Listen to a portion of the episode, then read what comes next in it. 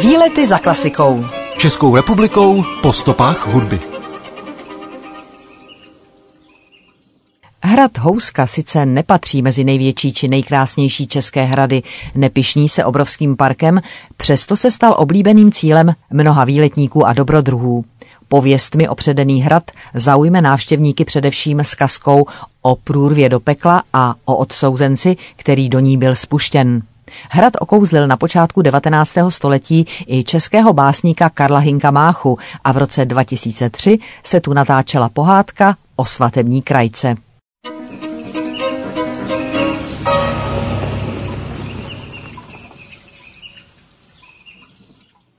Romantická pohádka o svatební krajce z roku 2003 vypráví o neposlušné princezně, které se přestane lepit smůla na paty teprve když pochopí, že strůjcem svého osudu je pouze ona sama. Laskavá královna vychovává sama své vnučky Svatavu a Ladu, jejichž rodiče zemřeli. Trápí ji, že Svatava je zlomyslné a hašteřivé povahy. Po jedné z mnoha hádek, kdy královna vnučku opět napomíná, Svatava nečekaně zmizí. V sousedním království zatím vládne urostlý král, který hledá nevěstu. Doposud marně, protože chce jen takovou, která dovede vytvořit paličkováním stejnou krajku, jakou měla na šatech jeho matka. Královský rádce rozešle princeznám z okolních království obrázek krajky spolu s pozvánkou na královský ples.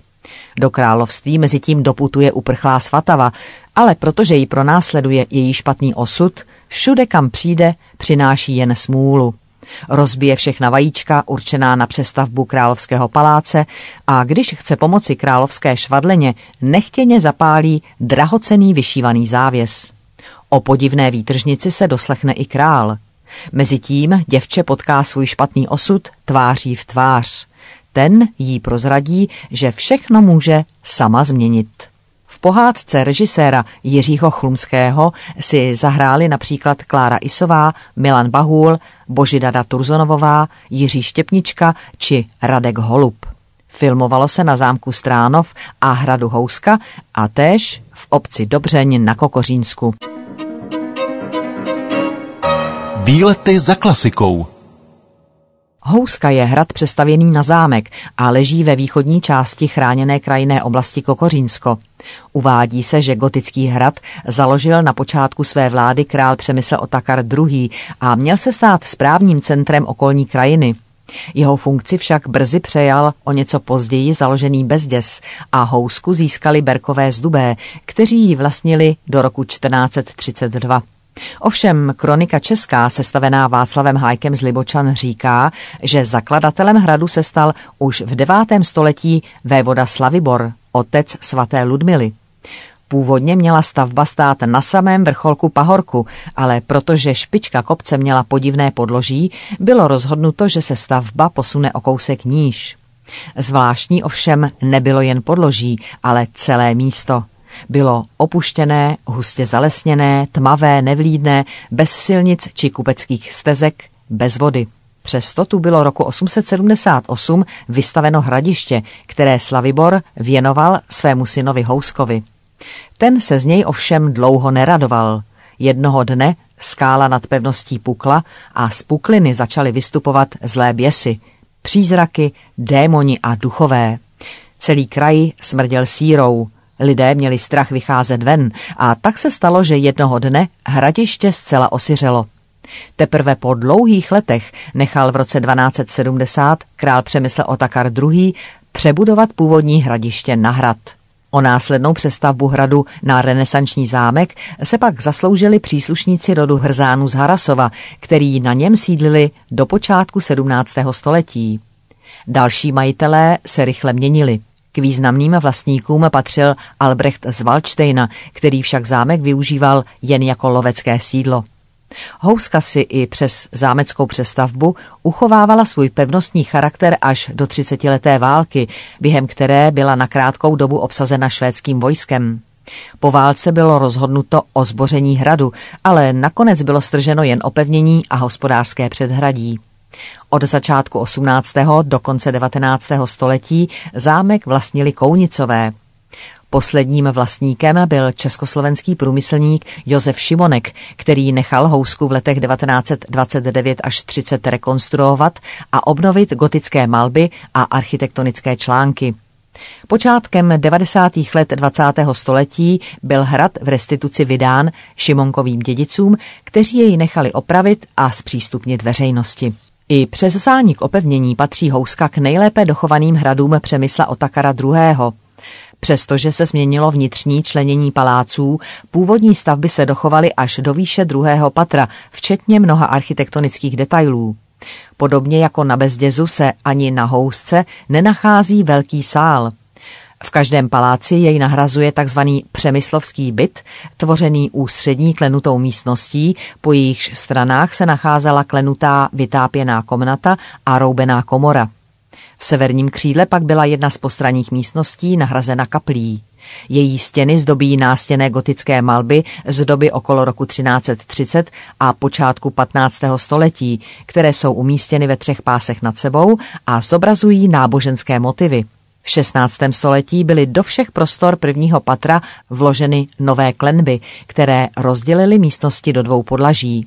Z této doby pochází i pozoruhodný zelený pokoj s originální renesanční výmalbou, jejíž součástí je i obrázek hradu v 16. století. Zhruba kolem roku 1590 vznikla také na stráni pod hradem menší okrasná zahrada. Zvláštností je, že celým hradem prostupuje skála, jejíž části jsou k vidění jak venku na nádvoří, tak i uvnitř hradu.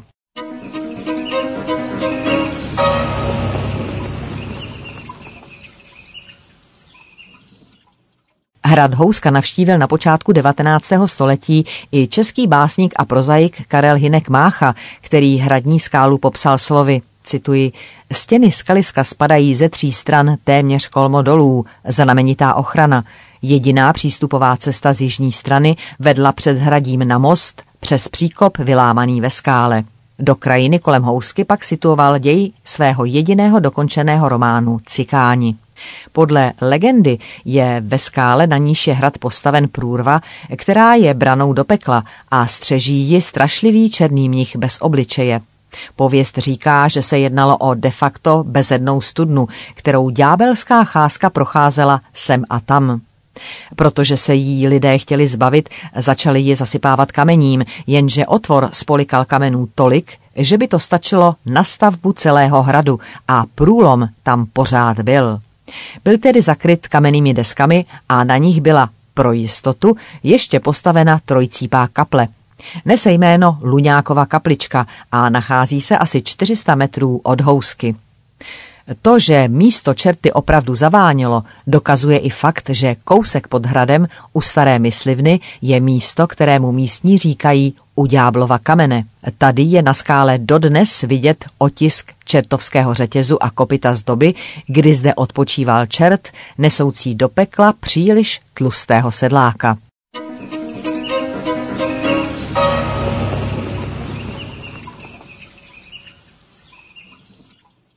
Jako ďábelská je označována jedna z houslových sonát italského barokního skladatele, houslisty, muzikologa a pedagoga Giuseppe Tartiniho. Ten v roce 1726 založil proslulou padovskou houslovou školu. Vyvinul do té doby nevídanou a do dnešní doby nepřekonanou techniku vedení smyčce a zajímal se i o teorii harmonie a akustiky. Zkomponoval mnohé houslové koncerty, symfonie, sonáty, etídy i variace. Při skladbách dával velký důraz na pomalou větu, v níž často užíval variací na lidovou hudbu, například zpěv benátských gondoliérů. Jeho nejslavnějším dílem je sonáta G-moll s ďáblovým trilkem Il Trillo del Diavolo, která vznikla snad po roce 1745.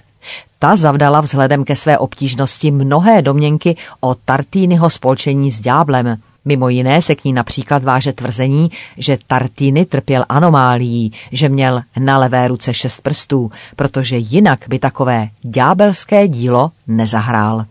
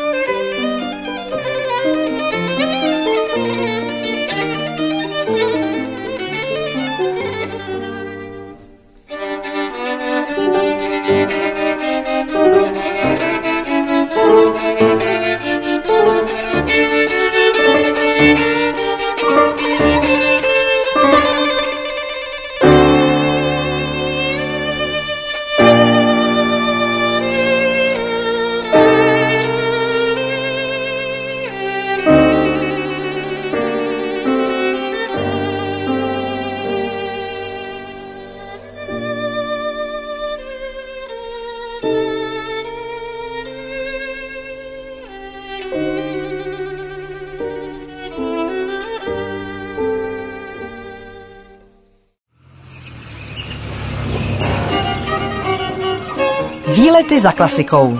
Českou republikou po stopách hudby.